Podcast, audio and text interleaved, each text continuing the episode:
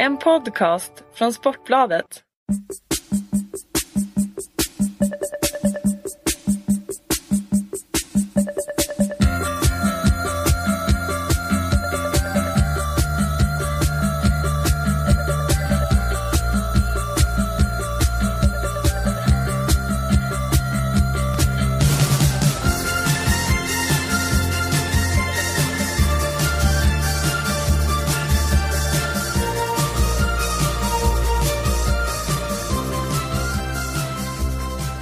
Var vi tillbaka här från Sportbladets fotbollspodd. 51% fotboll Oskar Månsson som vi har döpt den till. Folkets podd. Po- po- Podden framförallt. Folkets podd.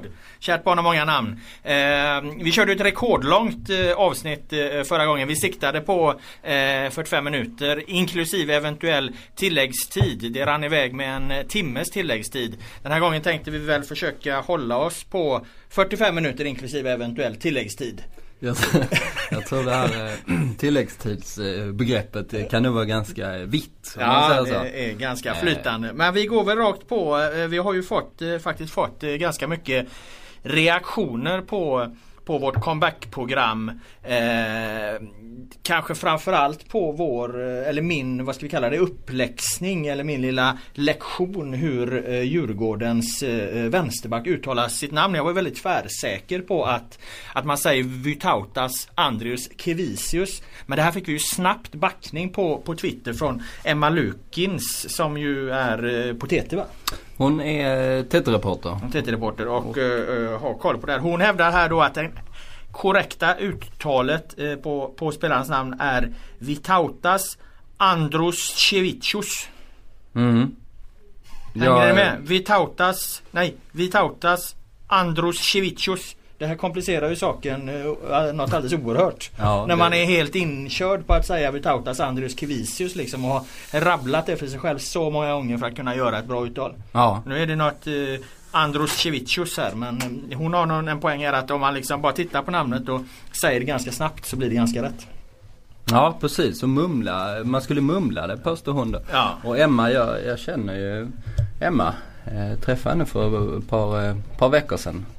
Bland annat och eh, då berättar ju hon om sitt eh, sin lettiska släkt. Inte litauisk men lettisk släkt. Eh, vilket då en, det ger ju ett visst förtroendekapital liksom i, i så slaviska uttals... Ja vad fan jag är ju från Estland liksom. Har hon egentligen högre trovärdighet i den här frågan än vad jag har? Det, kan ju faktiskt diskuteras Ja på fullt allvar. Lettland ligger ju faktiskt lite... Ja, så är det, det. grannlandet här Ja, till. Litauen.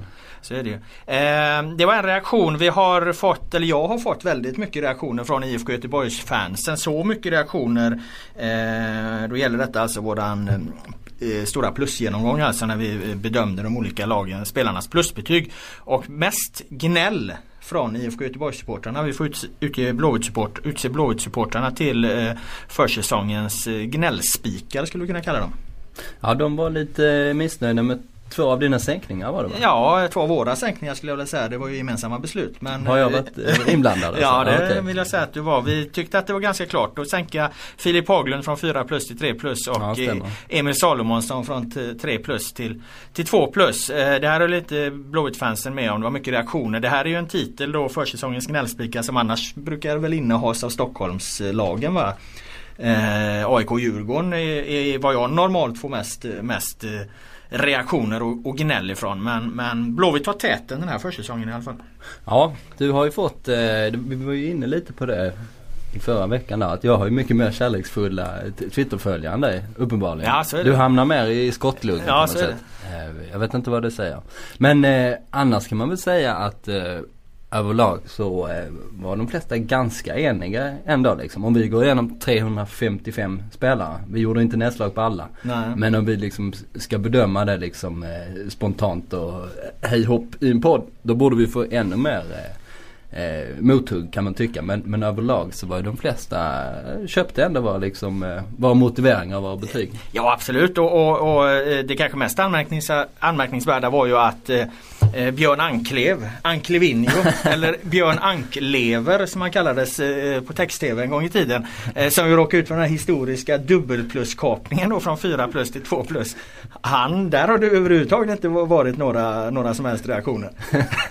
Jag måste, han har ja, legat lågt. nu eh, sitter vår Ankleven. eh, redaktör som sitter och spelar Angry Birds här. Nu vaknar han till liv och börjar vifta med armarna. Jag vet inte vad han, eh, om du vill komma in här Patrik Ja, han är ju den före detta häcken, hä, häck, Häcken-medarbetaren.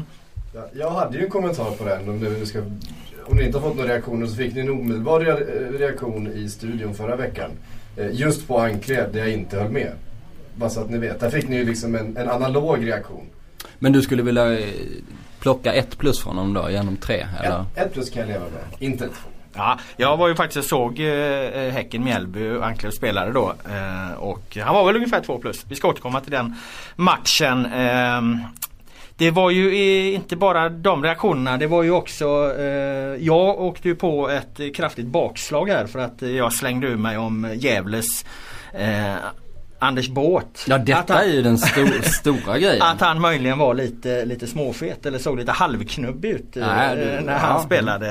Eh, det, han, där kontrade ju Gävle med, med, med en bild på x antal spelares eh, magrutor. Vilket min redaktion eh, gjorde en eh, större artikel av. Det var jag ju inte riktigt beredd på. Nej men det var pigg kvällstidningsjournalistik faktiskt. Eh, Och det gillar man ju. Ja. Om, om, du, om du dömer ut någon som småfet då Ja. hoppas man ju bara på att de kontrar liksom. Sen tog ju Mustafa El Kabir detta vidare på ett närmast surrealistiskt sätt för att eh, vi har ju en försäsongsserie i tidningen där vi eh, x antal profiler på Aftonbladet ställer en fråga var till eh, de allsvenska profilerna. Allt från liksom Åsa Linderborg till På Kulturen till eh, Oskar Månsson på Sportbladet får ställa en fråga och, och eh, jag och El Kabir Jan Guillou skulle ställa frågor också Ja, just det. Det Men han, eh, han, eh, han inte lämna i tiden. Nej, nej, det- han kanske det- hade det- slut på, på, på, På bläck. Ja, i skrivmaskinen. där.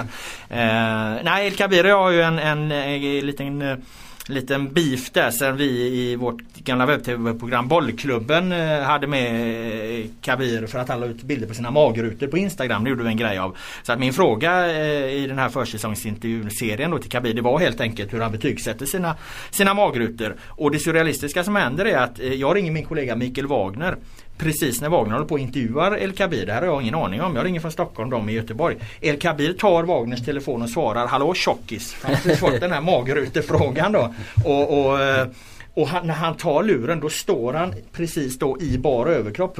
Wagner har fått av honom i bar över för att visa sina mag, magrutor. Så att när jag och Kabir har det här telefonsamtalet där han då läser lusen av mig lite grann så, eh, eh så står han i bara överkropp helt enkelt. Eh, lätt surrealistiskt.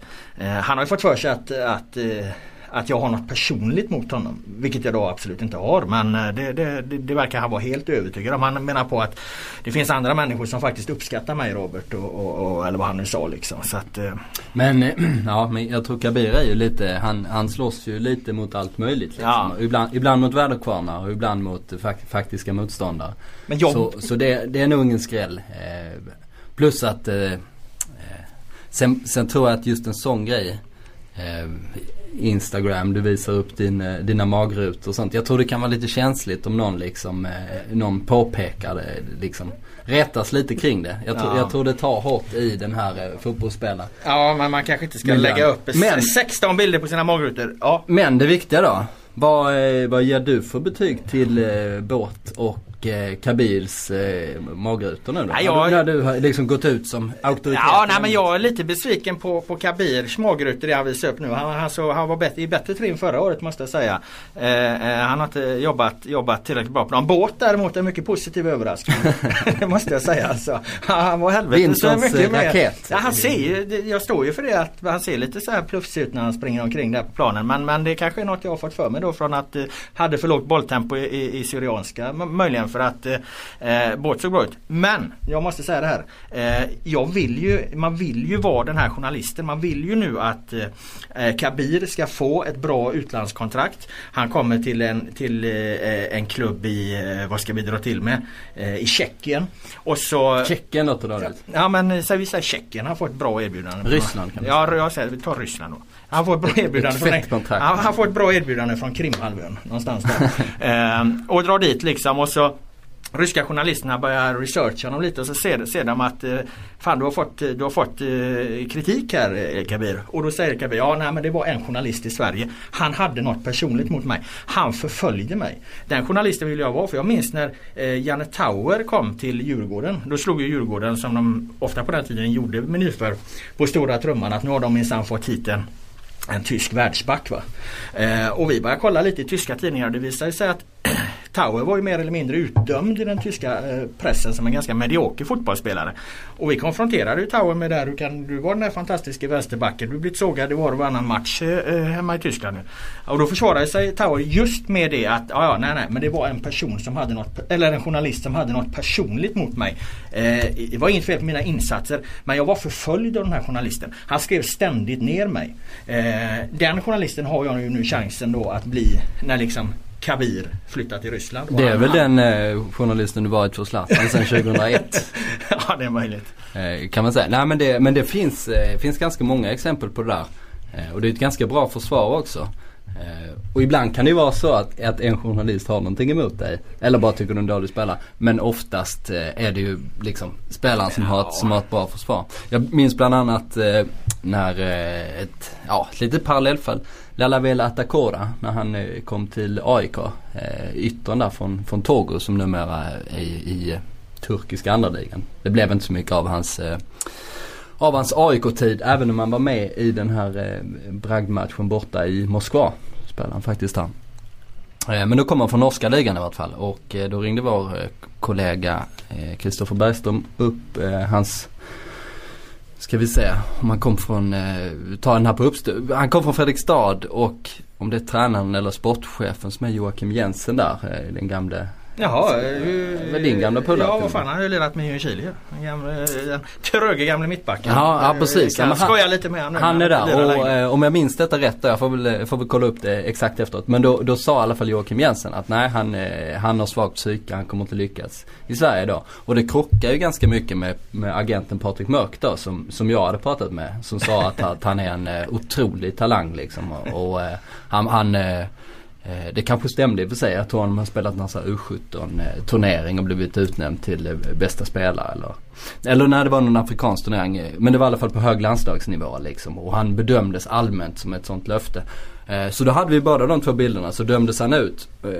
Och då var det inte Atakora själv som reagerade utan då var det Patrik Mörk som kallade liksom bedrövlig svartmålning av Atakora skrev han på Twitter då. bara för att vi ringde ju till Norge och, och skulle kolla vad är det för gubbe liksom. Eh, och eh, med facit i hand så har väl eh, Joakim Jensen har väl haft mest rätt då egentligen. Får man väl säga. Absolut. Eh, det förvånar mig inte Jocke. Fin kille. Eh, vi har fått eh, fler inspel här via Twitter då från någon som heter Tim Tim Perst. Eh, han tycker att vi ska ranka de fem största talangerna i Allsvenskan och jag tänkte att det kan vi faktiskt göra men vi, vi återkommer till det för vi har ett ämne som tangerar det lite senare eh, i den här podden. Eh, som vi väl, Ja vad har vi här nu? Ja, vi har vi en körlista? Ja vi har ett körprogram här. Ja, det, och jag tänkte att vi får väl gå, gå rakt på på eh, veckans eh, stora diskussion och händelse i eh, svensk fotboll det är ju förknippat, eller i alla fall runt, runt klubbarna då. Friends-försäljningen är väl den, den största grejen kanske men den, den lämnar vi eh, därhen ett litet tag till i alla fall. Eh, Svenska Cupen som ju har blivit en, eh, en succé tycker jag redan man kan säga med, med det nya upplaget, upplägget. Eh, men framförallt då eh, banderollen som diskuterades under lördagen. Eh, MMF, MFF-familjen enade i kampen mot nazismen var väl dess formulering. Eh, Malmö FF-ledningen förbjöd den till att börja med. Det blev mm. en, en väldig diskussion givetvis. Och eh, de backade från sitt eh, beslut. Och mm. tillät eh, banderollen. Vilket eh, de allra flesta var ganska nöjda med. Man blir ju eh, man blir bestört att vi ens eh, ska ha sådana här diskussioner. Det känns som vi lever i en rätt vissen tid rent politiskt. Framförallt blir man ju lite orolig vart vi är på väg. Om, om man inte kan ta ställning mot nazism då kan man inte ta ställning mot någonting alls. Eh, då blir det ju som, eh, som kungahuset då som inte får uttala sig politiskt alls. Kungen får ju möjligtvis tycka att det är trevligt med svenska medaljer eller att det är, eventuellt kan han sticka ut hakan och, och säga att eh, det är skönt när solen skiner. Eh, I övrigt får han inte det. Eh, jag läste en intervju som eh, i Expressen då som Eh, Eh, som Jens Dahlqvist, min, eh, min gamle kompis för övrigt. Hur som helst, han, han gjorde i alla fall, han ställde lite Håkan Jeppsson, ordförande, mot väggen. Och Håkan Jeppsson eh, försökte, han liksom snurra in sig i olika liksom förklaringar om att det fanns liksom olika tolkningar av nazismen och det fanns olika grupper som var knutna till den och som inte var knutna till den eller vad det nu var liksom. Eh, givetvis ska man inte behöva ha en sån eh, diskussion och man, man, man, får inte ta politisk ställning men att, men att ta avstånd från nazismen är bara liksom, eh, ja man stryker ett streck under eh, mänskliga rättigheter på den allra mest ja, nej, grundläggande nivån. Men fotbollen är ju redan eh, politisk i den mån att de eh, eh, klart och tydligt eh, tar avstånd från rasism. Det är ju, det, det är ju något som är, liksom är pålagt fotbollen att vara. Här ska vi markera mot rasism. Alla är välkomna. Eh, eh så att där är man ju redan politisk och, och, och Ja herregud, eh, nazism eh, det ligger ju i den ideologin att skilja människor åt eh, på grund av hudfärg. Så att jag menar, det är klart att är fotbollen emot rasism så kan den även vara emot nazism. Det, det tycker jag är fullständigt självklart. Och det var ju, var ju någonstans eh, allting det här landade i, tack och lov till slut då, att den här banderollen fick sättas upp. Det finns ju ett parallellfall bak i tiden eh, när Örgryte supportrar hade en eh, en banderoll eh, där de eh, stödde David Isak, den här journalisten som sitter eh, fängslad i Eritrea. Då bötfälldes ju Örgryte först av disciplinnämnden för att de hade haft en politisk banderoll.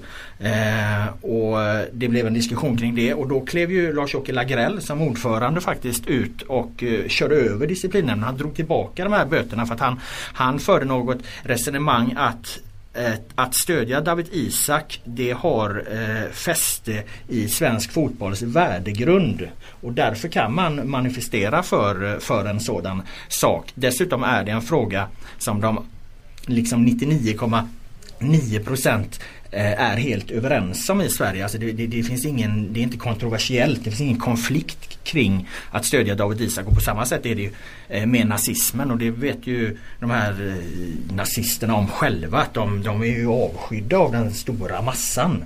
Det, finns ju, det, det, det, är ju ingen överraskning för dem och jag menar det är ju inte kontroversiellt att vara emot nazism. Det är ju alla vettiga människor. Mm. Och sen kan man ju Lagrell gjorde det smart också för att eh, fotbollsförbundet då, eller fotbollsklubbarna, det är ju inga, det är inga myndigheter eller, liksom, eller så beslutande instanser som riskerar liksom att eh, skapa någon slags prejudikat som sen i nästa steg, nästa steg får någon slags konstiga effekter. Utan det är bara, bara att titta i värdegrunden, vad står ni för? Alla, alla ska behandlas Lika oavsett, eh, oavsett eh, ja, var man kommer ifrån ja. och, och vad man står för. Eller inte vad man står för men eh, vad man har för förutsättningar. Och, Ja och den här ängsligheten som Malmö FFs ledning eh, eh, visar upp då, om den nu då uppenbarligen finns hos klubbarna då hade det varit ett utmärkt tillfälle för Karl-Erik Nilsson, den nuvarande ordföranden att kliva ut liksom och, och förtydliga eller eh, göra någon form av liksom eh, eh, utspel i det här men, men det har han ju inte gjort. Han har möjligen haft fullt upp med Friends då men det, det tycker jag ändå man kan kräva av honom. Lagrell fick mycket kritik på, på sin tid men, men,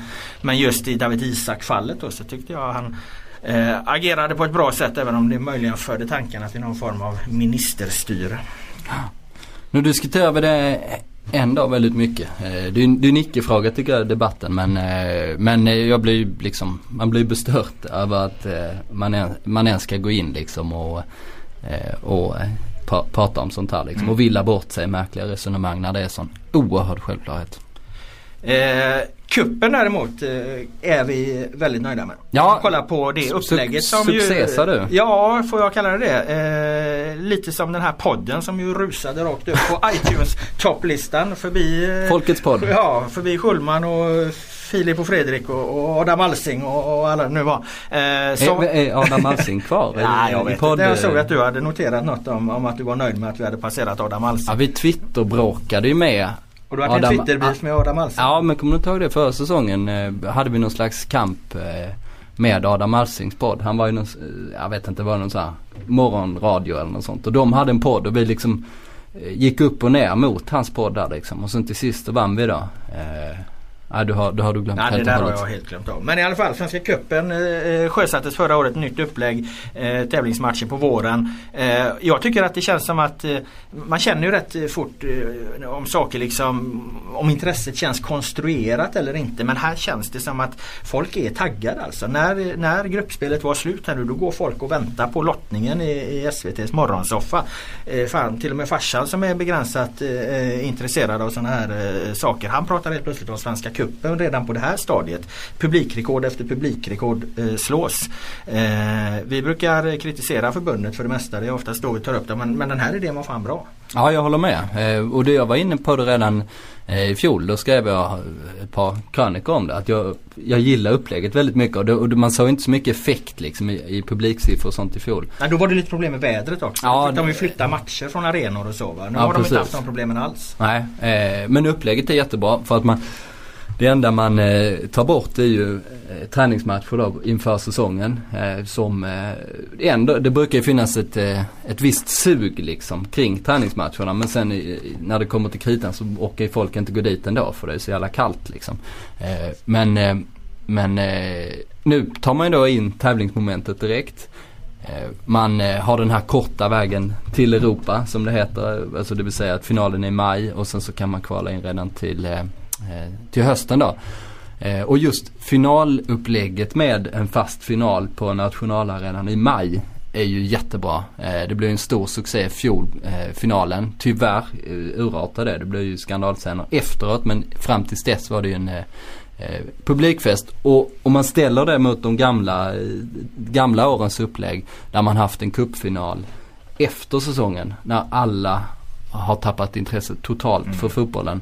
Eh, max de två lagen eh, eh, som är i final bryr sig lite grann liksom. Och så spelar man då på någon snöig arena någonstans eh, i landet. Eh, ja, om man, om man jämför de två så är ju det här alternativet eh, hundra gånger bättre. Så jag är helt enig med dig. Jag tycker det är ett det är ingen garanti för att det kommer lyckas men det är liksom det bästa försöket man kan göra. Ja, för det tvingar ju också klubbarna att ställa upp med de starkaste lagen och, och tränarna förut. Har vi ju haft diskussioner kring Svenska Cupen att liksom vissa tränare har, har struntat i det och så här för det har kommit olägligt eh, mitt under säsongen och så.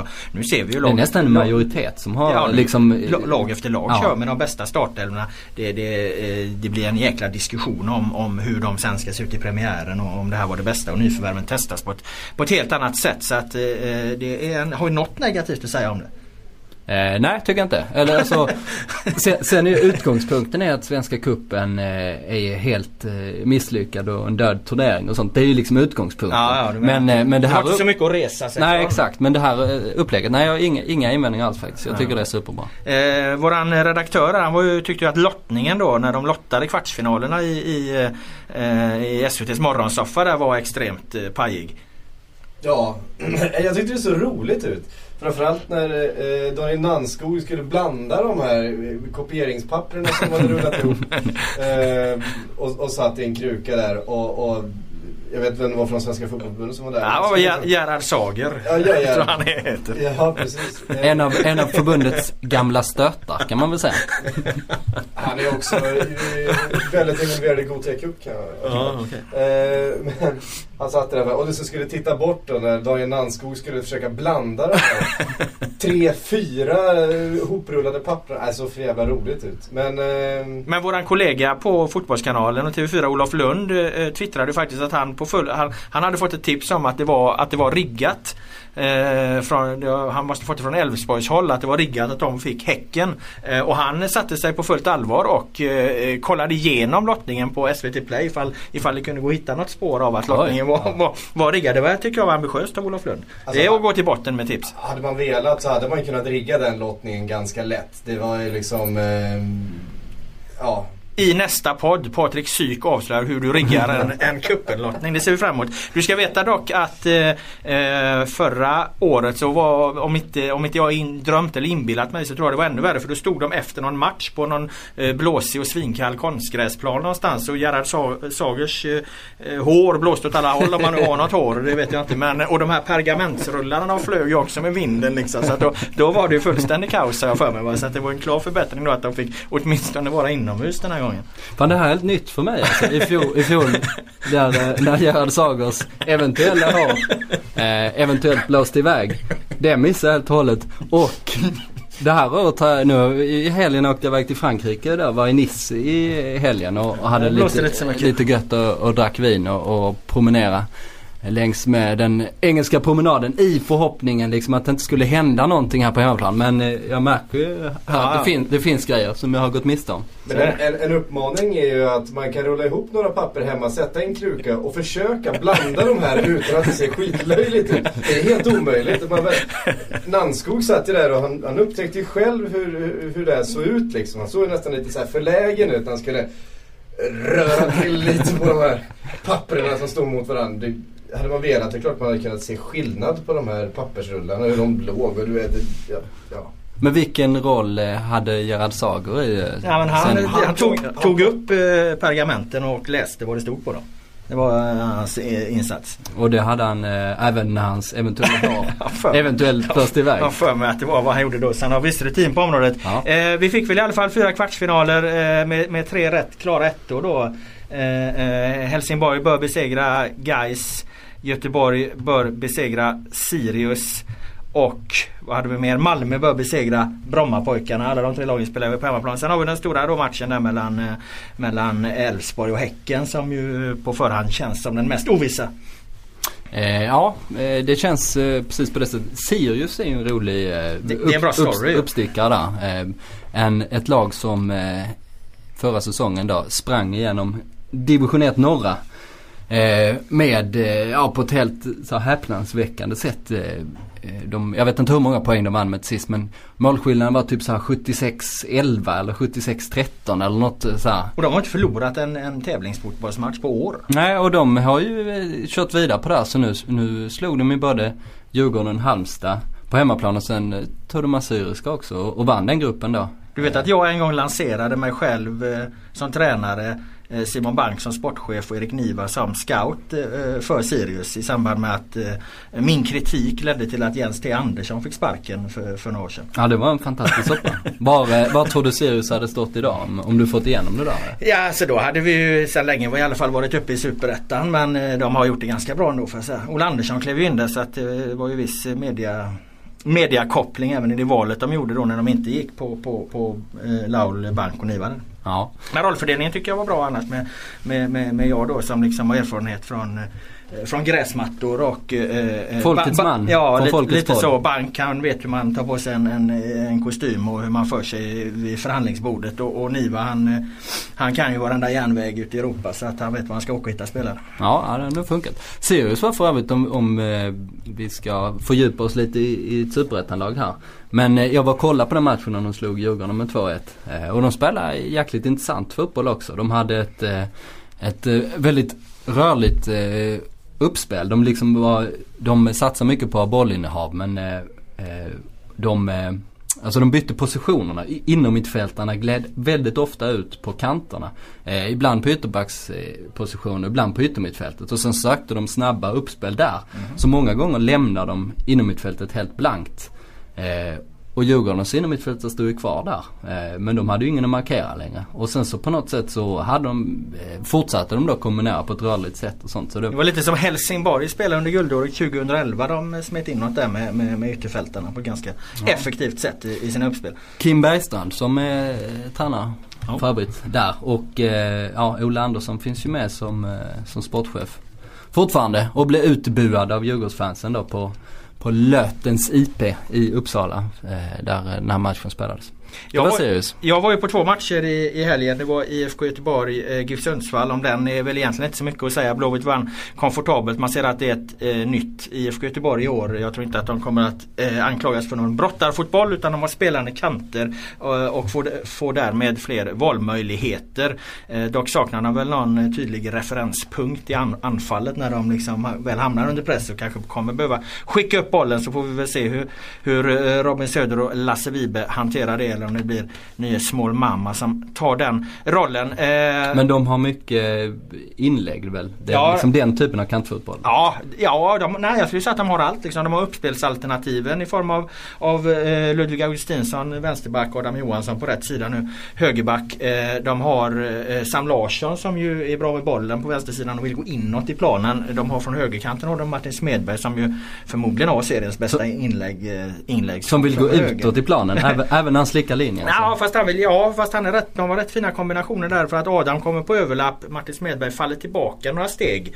Eh, då blir han ofta rätt omarkerad. Adam sätter tillbaka, han kan ta emot och sen då i lugn och ro eh, knorra in sitt eh, exakta inlägg då. Han gjorde faktiskt sitt första mål på, på exakt det sättet. Hade de haft bättre huvudspelare i anfallet så hade han säkert gjort fler mål. Så. Men det var inte IFK Göteborg Sundsvall jag tänkte prata om utan det var faktiskt Häcken då som jag blev väldigt imponerad av när de besegrade Mjällby. De var totalt överlägsna, vann med 3-0, gjorde de här tre målen eh, från minut 70 och framåt när Arro Kojo, då den, den robuste mittbacken som var fantastiskt bra i den här matchen när, när det blev lite för många trötta fötter runt honom så kunde han inte hålla ihop backlinjen och då lossnade fläcken och gör de tre snabba mål. Det har varit eh, Mjällbys eh, problem flera gånger, precis det du beskriver. Att så länge Ivanovic och eh, eh, Arokoyo, mittförsvaret, eh, liksom får, får styra och eh, dominera liksom så, så som de kan göra. Eh, så funkar det hur bra som helst. Då kommer motståndarna ingenstans. Nej, han, var, han var högerback i så- den här matchen. Ja han, han, ja, han går ofta över till höger. Men det, det har i alla fall varit ett Mjällby-problem. Eh, och sen eh, när tröttheten slår till i minut 70, då händer det. Nu har de ju värvat, eh, det kom ju precis innan vi satte oss här, de har gjort ett nyförvärv på, på mittbacksidan. De har värvat en lirare, en tysk som heter Lukas Grill. Och eh, Stellham skrev till mig på Twitter att han, han tycker det, det, eh, vi kan kräva av denna Lukas Grill att han slår upp Lukas Grill i Sölvesborg och, och, och börjar servera korv. Det tyckte jag var ganska roligt som göteborgare då. Jag säger att eh, den poletten har fortfarande inte fallit ner hos dig. Nej, du har satt grill över huvudet på mig här.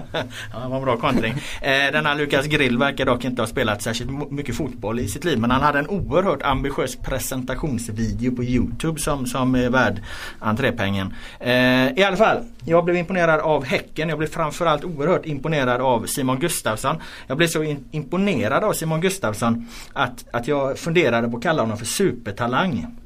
Eh, vi, vi, vi, vi försöker undvika att kalla spelare eh, supertalang för att det ser så jäkla dumt ut när man backar i våra textarkiv och man hittar spelare efter spelare som har utnämnts till eh, eh supertalang i våran tidning, i andra tidningar och så vidare. Men då tänkte jag att vad fan, jag skriver supertalang så kan vi göra det här som en, en slags självransakans eh, eh, del i podden. Att vilka spelare genom åren har vi egentligen utnämnt till just supertalang. Så att jag skrev faktiskt i min, jag kallade Simon Gustafsson i min blogg eh, supertalang. Det är väl möjligt att jag får checka upp det någon gång i framtiden men just nu känns han faktiskt som en, en eh, eh, supertalang. Om vi ändå ska överdriva lite så skulle jag nästan vilja jämföra honom spelstilsmässigt med Zinedine Zidane och, och då förstår du att jag tar ju i oerhört mycket alltså. Men alltså, Ja. jag, jag satt och funderade på vilken Du- spelare är det jag känner, alltså, vad är det han påminner om liksom i sitt rörelsemönster och i, i sitt sätt att liksom flyta iväg från motståndaren med bollen och, och, och det är Zidane, inga andra, inga jämförelser i övrigt. Ja du jämförde precis dem. Du devalverar ju lite vår debatt här. För supertalangsdebatten bygger ju på att man, att vi har överdrivit då. Ja, jo, jag Eh, vet, jag vet. Den senaste spelaren som blev jämförd med Zinedine Zidane det var väl Anel Raskai när eh, Janne Andersson hade honom i Halmstad och eh, Raskai då den här Ja alla minns kanske inte ens honom nu men Nej. eh, fin eh, teknisk eh, inomhittfältare men, men kanske lite begränsad fysik och tempo och sånt. Så- Speluppläggare i Kosovos eh, historiska första landskamp. Precis, som kom upp och, och slog eh, svepande pass och helikopterfintade på mittplan och så vidare. Eh, Han spelar i Sandnes Ulf i Ja. eh, Norge nu för tiden. Stämmer. För övrigt, men supertalangsdebatten då, som sagt, Ja. som, som du sa, det, det mest så här eh, uttjatade epitetet kanske av alla Ja. i, i vårt eh, skrå. Det räcker med att man eh, som eh, 19-åring hoppar in och gör ett mål liksom för att vi ska sätta ordet Eller är det Supertalang. verkligen så? Det är ju det här vi har ko- ko- kontrollerat. Jag, jag gjorde ju så att jag gick in i våra textarkiv och gjorde en avancerad sökning på hur många gånger jag själv hade använt det här namnet och, eh, eller använt eh, en spelare och då beskrivit honom som en supertalang. Och jag fick en jävla massa träffar. Jag tänkte det kan inte vara möjligt. Alltså, så här dum i huvudet kan inte ens jag vara. Eh, så jag började kolla lite mer detaljstudera de här artiklarna och det visar sig alltså i nio fall av tio så är det alltså rubriken som är där det står, i rubriken står det supertalang. I texten så, så skriver man bara talang.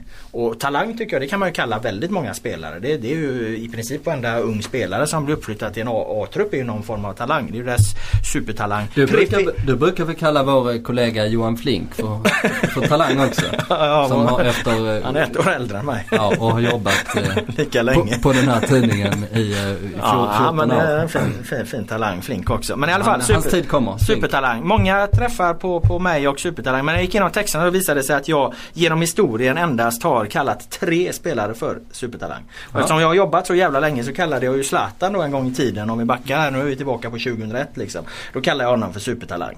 Och det tycker jag väl någonstans att jag kommer undan Jag med. trodde bara du skrev kontaktannonser för Zlatan på den tiden.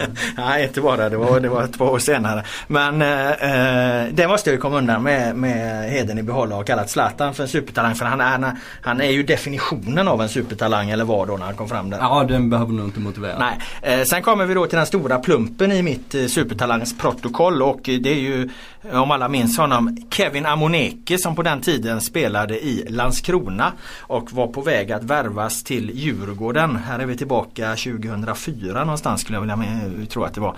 Eh, honom eh, beskrev jag som en supertalang och med tanke på att Kevin Amoneki idag för en tynande tillvaro i Serbien i Sloboda vad heter de? Sloboda Osisic. Eh, så blev det inte så mycket med denna supertalang. Där gick jag ju helt eh, galet. Däremot var han väldigt het under den här tiden. Men jag skulle givetvis aldrig ha, ha, ha 2004 ha utsett honom till eh, supertalang. Så att eh, där får jag ju ta på mig alltså. Det, det, det är inte mycket mer att säga om det. Nej, jag, jag såg eh, Landskrona ganska mycket på, på den här tiden. Och eh, jag kan väl, eh, ja du får ju underkänt på det Ja, nej, jag tar det, jag men, tar det, jag men tar det, jag tar det. eh, vi ska komma ihåg då att han var ju, när han var 18 år så var han ju typ Landskronas bästa spelare i Allsvenskan. Ja. Han var en 18-åring som gick in och satte stort avtryck och det är ju inte så många vi har sen dess liksom. Det är ju typ, eh, ja, Källström och Ja. eh, en, max en handfull eh, eh, till sedan dess då på de sista tio åren. Så jag har, jag har åtminstone en viss förståelse för att man skriver supertalang om honom. Eh, eh, eller att man gjorde det vid den tidpunkten. Den tredje är då alltså eh, den konstruerade formuleringen i veckan då på eh, Simon Gustafsson som jag kallade supertalang. Eh, delvis för att få igång den här debatten och även höra om du har några lik i supertalangsgarderoben. Ja, eh, jag fick, fick sätta mig nu och kolla igenom. Eh, vi hade lite problem med in, internnät så det tog en jävla tid. Så jag, jag kan eventuellt ha bli, liksom, kommit, kommit undan med lite på Du grund kommer av... med undanflykterna innan du har eh, levererat resultatet. Exakt, nej det ser inte så farligt ut faktiskt. Eh, det var de första träffarna, eller de tre första träffarna jag fick var, eh, var ganska nyligen då, de sista. Daniel Amartey, Nabil Bahoui och Viktor Claesson. Men alla de tre visade sig att det var ju bara rubriker då. Jag hade faktiskt inte skrivit i, i text. Och Amartai där skulle jag nog köpa faktiskt. Ja den hade man nog. eh, Den, eh, han tycker jag man kan kalla för, för i alla fall lika mycket som man kan kalla Simon Gustafsson för en supertalang så, så kan man kalla Amartai för en supertalang. Ja, däremot både vad det gällde Bahoui och Claesson, det var när de gick från eh, Superettan till Allsvenskan då. Nabil när han gick från eh, Brommapojkarna till AIK eller var på gång. Och Claesson när han gick från, från Värnamo till Elfsborg. Eller precis i steget. Det var lite när jag presenterade vilka spelarna var. Och det var väl i samband med någon nyhet då att jag fått reda på att de var, var, var nära AIK. Men det var ju rubrik som du sa då så att det ska vi inte Det var lasta dig för. Nej precis, men jag har använt som formuleringar som eh, en av landets mest eftertraktade talanger.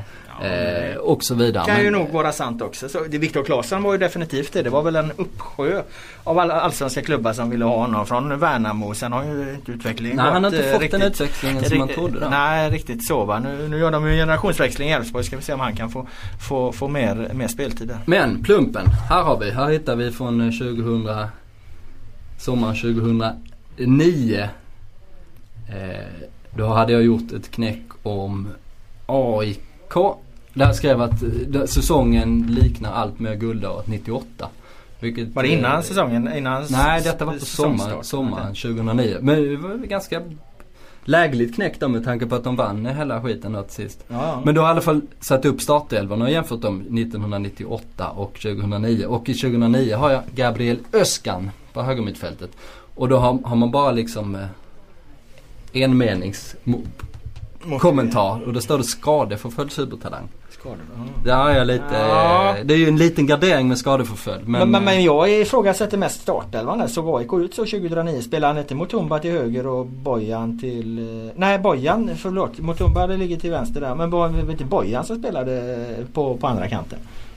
2009. Spelade ens Örskan, Örskan där? Han kanske gjorde det på våren då. Nej men de bytte nog rätt mycket till Ja. höger där. Päivi spelade också på Ja. högermittfältet till exempel. Annars var väl eh, Daniel Öhrlund i mål. Nisse Johansson, Jos Højfeldt, Per Karlsson och Marcus Jonsson. Mr 100%. Den backlinjen körde de hårt på. Innermittfältet Ulli Johnson, Giorgio Ortiz var också givet. Och här och så Obolo på topp men här står ju faktiskt Jagne. Ja men han Sayo kom, Jagne ja, men han på, kom, ju, eh, han kom ju senare. Men Men han- Flavio, Flavio kom ju eh, under hösten där. Det Ja, var ju sen värvning. Och Jagne avgjorde faktiskt bland annat eh, premiärderbyt där när de mötte Brommapojkarna. 3-2 på, på bortaplan. Jag ger dig underkänt för Örskan, supertalang Örskan i alla fall så sent som 2009. Eh, du räddas lite av din formulering. Hade Tommy Söderberg suttit här istället så eh, hade han eh, dunkat dig i, i, i ryggen och, och, och tyckte att det här var jävligt bra alltså. För att jag vet att Söderberg var fantastiskt förtjust i, i, i Örskan då när Söderberg efter A-landslaget hade u spelarna där. Så, Apropå så, Söderberg, vet du vad jag upptäckte nu? När jag tittar på AIKs 1198. ja. Eh, som sagt, Eller jag, har sagt en, satt en kommentar på alla spelare. Ja eh, ah, just det, har vi också en supertalang. Olof Mellberg. Då en supertalang, nu given i landslaget. ja men Mellberg får väl gå under Men Tommy. Söderberg, då har jag skrivit Johan Mjällby. Den enda beskrivningen jag skrivit på honom är boom boom swap swap. Ja, ja, nej. Den Söderberg-referensen, eh, ja får vi se om, om läsarna tar. Eller lyssnarna tar, det gör ni säkert. Där knöt vi ihop den då. Eh, Du får ta Örskan lite grann och jag får väl definitivt ta på mig Kevin Amoneke där. Eh, Ja. Vi fick ju som sagt ett inspel på Twitter att vi skulle ranka de största talangerna då i årets allsvenska, eller inför årets allsvenska. Och vi har ju nämnt några av dem här. Jag, jag skulle ju säga att det är tre ganska klara då. De, de, de, de presenterade sig egentligen eh, redan i fjol va. Men det är Simon Gustafsson, Amartey och Melker Hallberg skulle jag säga. Att där, där, där, där har vi dem.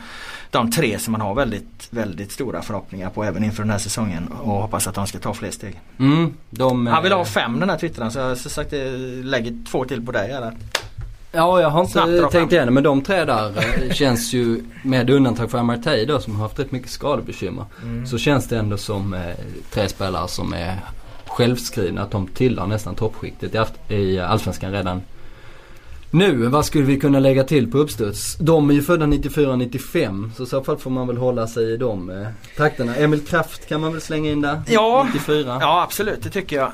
Eh, och vill man backa så har du ju hela U- U- U17 eller de eh, många av U17 spelarna här som Som väl man i och för sig inte har sett så mycket av i, Nej, jag har i, ingen där som jag är så i Svenska helt- cupen. helt där, eh, Rakip pratas det gott om i, i, i Malmö till exempel. eh, Ja. Och gör väl en del eh, inhopp.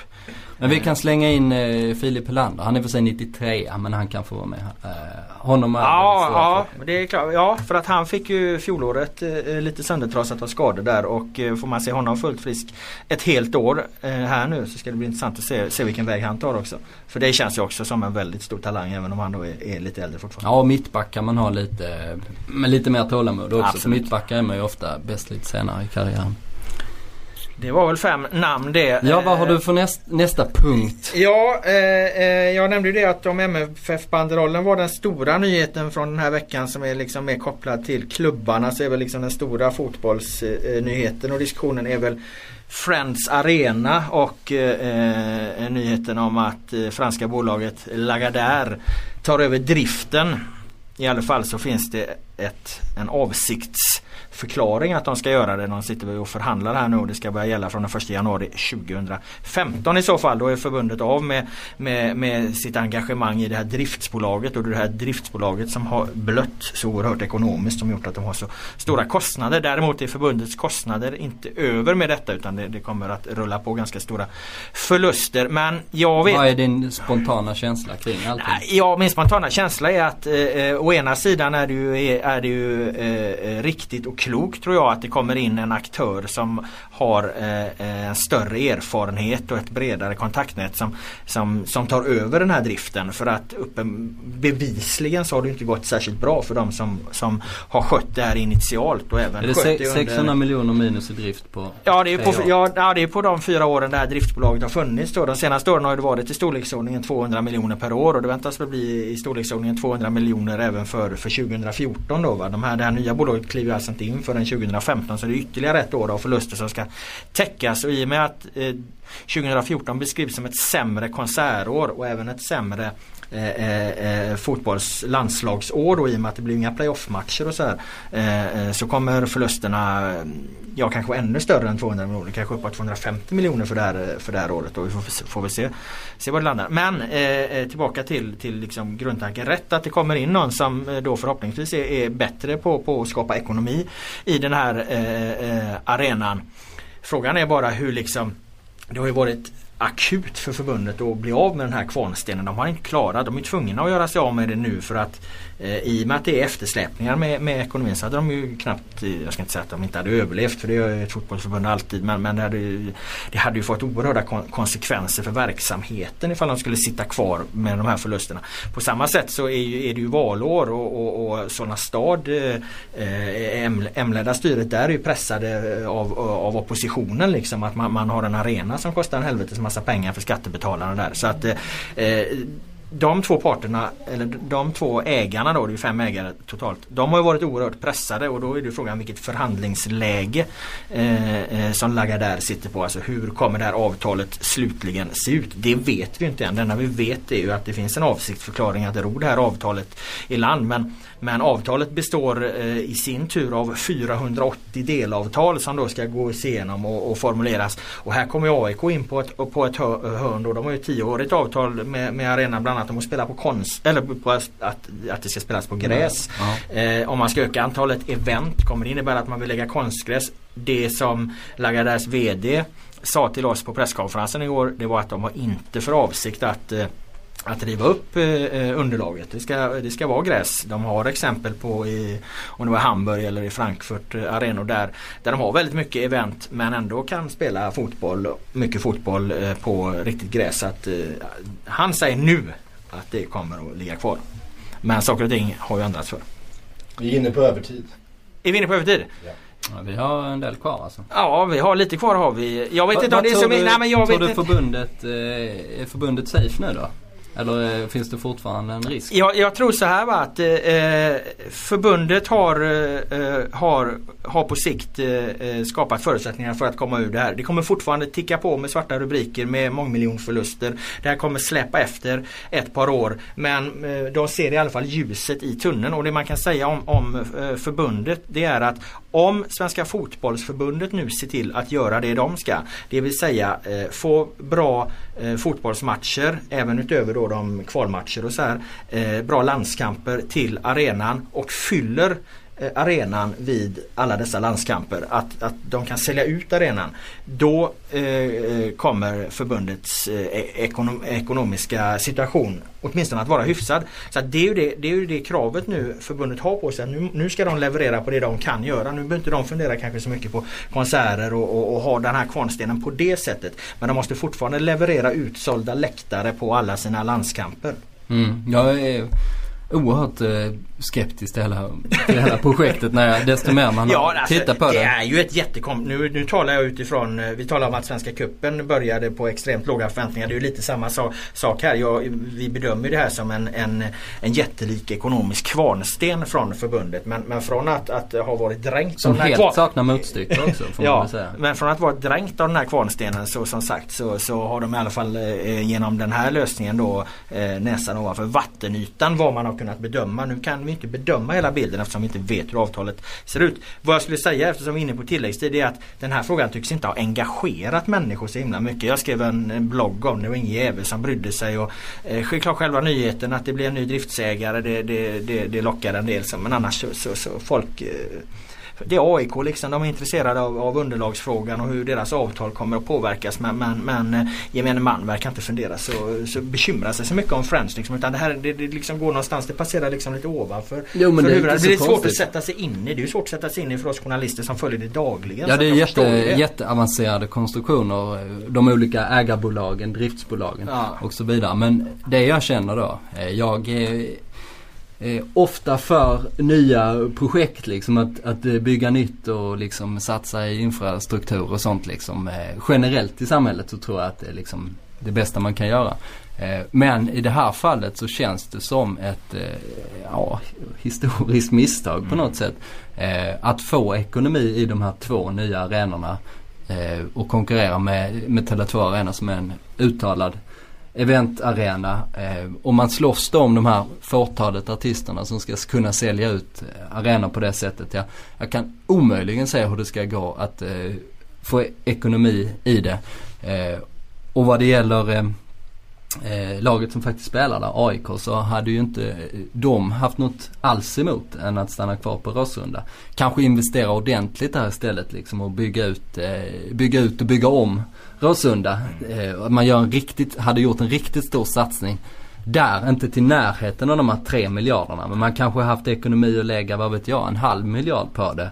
Eh, och på så sätt fått alla nöjda, alla glada. Landslaget hade kunnat spela på eh, Råsunda, landslaget hade kunnat spela på Tele2, landslaget hade kunnat spela i Göteborg, landslaget hade kunnat spela i Malmö. Det är ju för många, det är ganska få eh, landskamper som faktiskt är stora och gäller något som man måste ha eh, den här superarenan till och då hade man ju kunnat eh, spela där på ett upprustat Råsunda inför 35. Det hade inte varit några som helst problem för ett, för ett fotbollsland Nej, i, Sver- jag- i Sveriges eh, Nej. storlek. Det tror jag de flesta är överens om och det, det håller jag självklart med om. Men nu har vi ju det, därför det, blir ju ganska poänglöst egentligen och, och, och alltså det här är ju vad är, det är åtta år sedan de här besluten togs liksom. Nu är de i den här situationen och då handlar det, handlar det någonstans om att försöka bedöma vad, vad gör de eh, eh, för att eh, lösa den här situationen. Det hjälper liksom inte så mycket att fundera på fan skulle man ha behållit Råsunda? Absolut.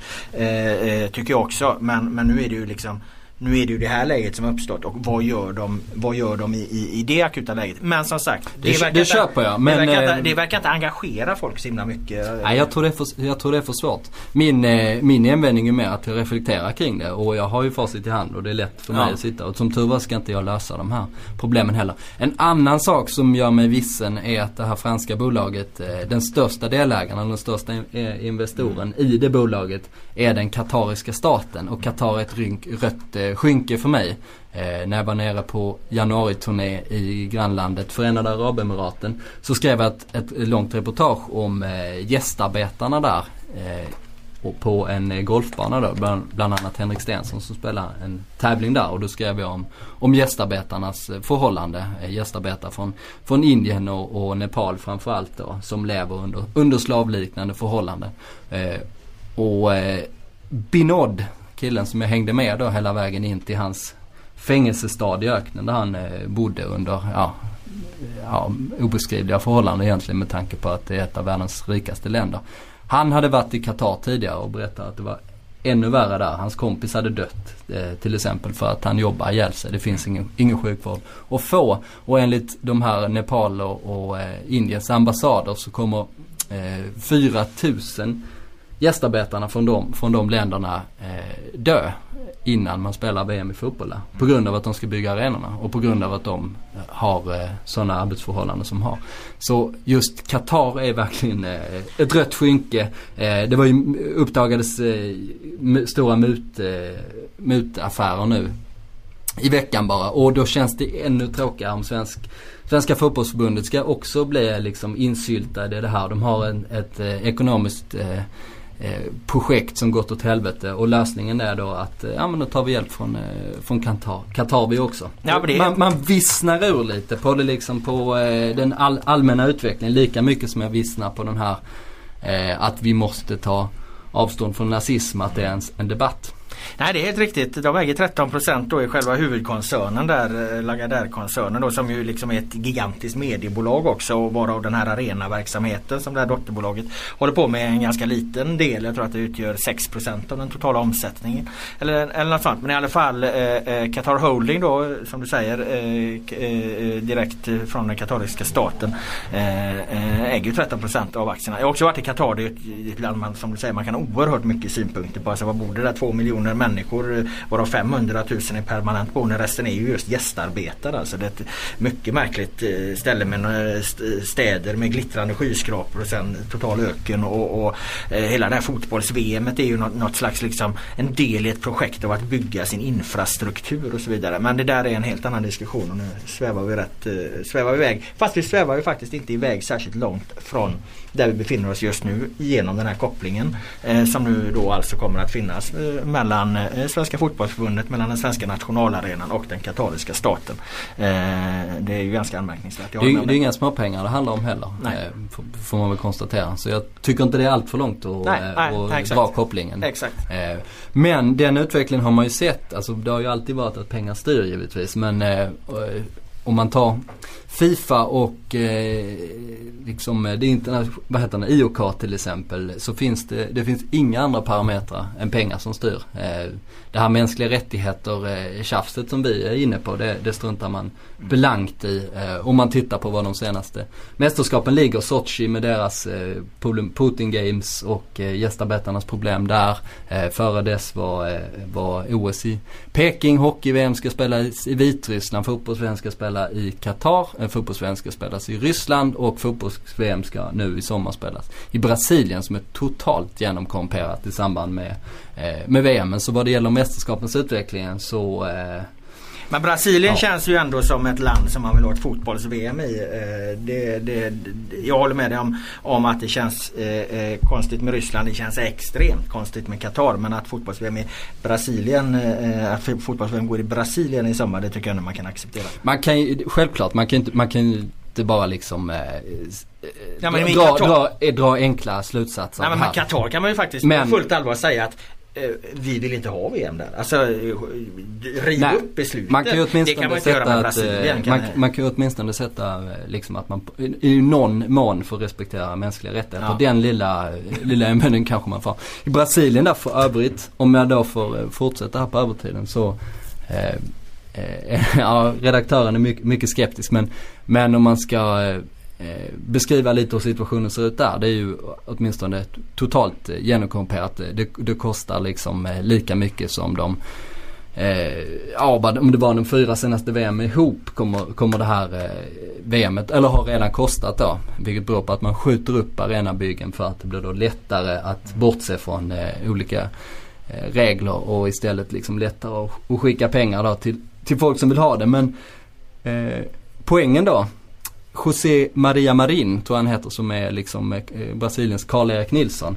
Han eh, tillhörde, eh, eller tillhör väl, eh, meningsmotståndarna. Hade en politisk karriär tidigare och tillhörde meningsmotståndarna till eh, eh, till Dilma Rousseff, presidenten i, i Brasilien. Och under en lång tid eh, torterade henne. och framförallt torterade hennes man. Vilket också, det, ja det säger någonting om att det är en liten annorlunda värld. Jag tror inte Karl-Erik Nilsson har eh, eh, eh, familjen, samtidigt, familjen Reinfeldt. Så, samtidigt så är Brasilien ett land som har gjort, eh, gjort en, en resa också. I positiv bemärkelse med, med för människors villkor och så här. Det är ju ett, ett, är, ett land liksom som eh, beskrivs av de som kan det här mycket bättre som att man befinner sig i, i, en riktning åt rätt håll. Där människor också får det bättre. Så, Men så eh, vad fan, eh, vi är på övertid och vi hade faktiskt en punkt kvar här. Eh, och det var att vi skulle eh, dissekera din allsvenska tabell då. Jag har ju hystat ut min tabell på, på bloggen till, eh, till allmän beskådan. Eh, eh, din har vi inte sett här och du går ju under epitetet Mästertipparen Månsson sedan du har eh, spikat två raka guldvinnare. Nu kommer vi inte hinna dissekera den här tabellen eftersom vi får göra det eh, nästa gång. Men du kan ju åtminstone då avslöja ditt guldtips här så, så kan vi förhålla oss till ifall du kommer att Ifall det blir tredje gången gilt och du, det går åt helvete för dig eller ifall du sätter eh, en tredje raka här. Ja. I så fall så slår du fan mig för jag har aldrig fått in mer än två i rad. Är det så? Två år i rad. När satte du två i- Nej det var här nu nyligen med Malmö och Helsingborg. Ja just det. Eh, ja, jag satte AIK då som, eh, som vinnare den här säsongen. Men eh, det känns, eh, jag, var, jag var väldigt nöjd med både Elfsborg och Malmö-tipset. Mm. Redan när jag satte det. Eh, tvärt emot alla andra till exempel när jag, när jag tippade Elfsborg där. Så var vi ju 16 stycken på tidningen. Och de fem, ni, ni andra 15 tippar på Malmö eller Göteborg. I fjol var vi bara två av 16 som trodde på, på Mm. Malmö. Hur som helst. Eh, då var jag nöjd. Nu är jag, eh, nu är jag lite svettigare. Jag, jag backar inte upp det lika bra. Men jag tycker i alla fall att eh, jag baserar det alltid på eh, vilka trupper som ser bäst komponerade ut och liksom som kan klara en lång säsong. Och då tycker jag AIK ser bra ut. De har haft eh, bra kontinuitet i, i alla lagdelar och har en bra mix. Så därför får eh, de får mitt guldtips. Jag har svårt att invända mot det för jag har också tippat AIK som, Ja, du gjorde som, det. som, som guldvinnare då. Så att, eh, eh, det fan det som är intressant i det här sammanhanget då är ju att om man, när- jag tittar på trupperna och, och vi här gjorde någon granskning här i, i, i veckan, eller i förra helgen när vi gick in och startelvorna och, och, och så här. Alltså, jag tycker ju egentligen att Malmö har en eh, eh, bättre trupp just nu då. Men sen är det ett tips, då ska man ta hänsyn till vilka spelare kan de förlora i sommar. Och så här, Pontus Jansson eh, försvinner väl av allt att döma. Men det finns ju risk att AIK också tappar. Men jag lägger faktiskt, jag väger in det man egentligen nog kanske inte kan väga in. Men, men alltså den här svårigheten att vinna två rad. Det måste bero på någonting och det måste vara en parameter att det är ett lag på 20 år som har kunnat försvara ett guld och det var Djurgården då 2002-2003. Eh, exakt vad det handlar om det tror jag man skulle kunna göra en, en vetenskapsrapport om för att eh, många år har ju faktiskt trupperna varit lika bra. 2010 Malmö vann 2011. De hade samma, eh, samma lag. De blev dessutom av med en tränare de inte var särskilt nöjda med i, i, i, i Roland Nilsson. Elfsborg hade ju ett bättre lag inför fjolårssäsongen egentligen än, än vad de hade året innan. Men det hände någonting med, med guldlagen. Det, när, de får, när det blir fokus mot Champions League och jag tror att eh, spelarna eh, vad de än säger liksom så, så, så är den här drömmen om att nå till Champions League den tar fokus från Allsvenskan. Mm. Eh, Det är intressant det där. Det, det, det måste ligga någonting i det. Ja, något eh, litet. Jag tror inte det finns någon sån här eh, liksom ödesfaktor eller vidskeplighetsfaktor att det inte går att vinna. Eh, Nej det är inte, ja, det, jag, det är inte det jag heller men- menar. men jag, jag menar tror- att man måste hitta, hitta vad är det? Är det en mental förflyttning? Är det att spelarna blir mätta? Är det att, eh, eh, är det att eh, liksom, det är så jäkla jämnt i Allsvenskan? Det tror jag det kan, kan vara Jag, jag mycket tror det är en, en, lit, en liten faktor. Eh, mest tror jag det är bara slumpen att det blivit som det blivit. Men, men just den här eh, satsen mot Champions League och eh, att man får lite större intresse internationellt kring dina spelare och sånt. Det, det tror jag har en viss eh, påverkan. Men jag skulle inte ha några som helst problem att, att, eh, att tippa Malmö på, på grund av att de, de vann. Men eh, nu fick det bli AIK i vart fall. Men det var åtminstone bara de som jag eh, valde mellan vad det gäller Ma- guldtipset. Malmö AIK. Mm, ja, ville du vilja ha in någon till eller? Ja, jag satte eh, AIK etta som sagt. Eh, Göteborg tvåa och eh, Malmö trea. Dels utifrån eh, omöjlighetsprincipen att eh, vinna två år i rad en gång på 20 år. Eh, dels eh, utifrån eh, en viss rörelse i, i truppen och eh, eventuella förluster. Och det tredje argumentet är det som jag hade en invändning mot redan eh, förra året att jag tycker att deras centrala mittfält är för dåligt. Nu tycker jag att Åge Hareide verkar göra en intressant grej här när han spelar med Halsti och Erik Johansson eh, på, eh, på mitten och att han sätter Simon Tern på, på bänken. Då. Det är också en spelare som jag har fått mycket, mycket kritik för för att jag inte har sett samma oerhörda potential som, som många nere i Malmö då. Men nu, nu sitter han ju uppenbarligen då på bänken vad det verkar. Då får de in ett lite tyngre in i mitt fält och det tror jag kanske faktiskt inte behöver vara helt fel. Ja, om vi, om vi bara snabbt går till sista platsen då också. Har du hittat någonting som talar för att Falkenberg inte ska bli sist? Har du gjort det? Nej, jag har inte det. Nej det har inte jag heller gjort. Ja, det var det hela då. Ja, eh, vi går igenom Månssons tabell eh, lite mer eh, noggrant eh, nästa gång. Men då har vi väl fått eh, med allting här då. 45 minuter inklusive eventuell eh, tilläggstid. Vad blev det? En halvtimme extra. Inte så farligt. Vi tackar er som lyssnat och eh, är tillbaka direkt från den allsvenska upptaktsträffen faktiskt eh, nästa vecka. Det blir ett experiment. Vi siktar på åtminstone en och en halv timme med, med Party-Janne och, och hans kamrater. Det blir kul.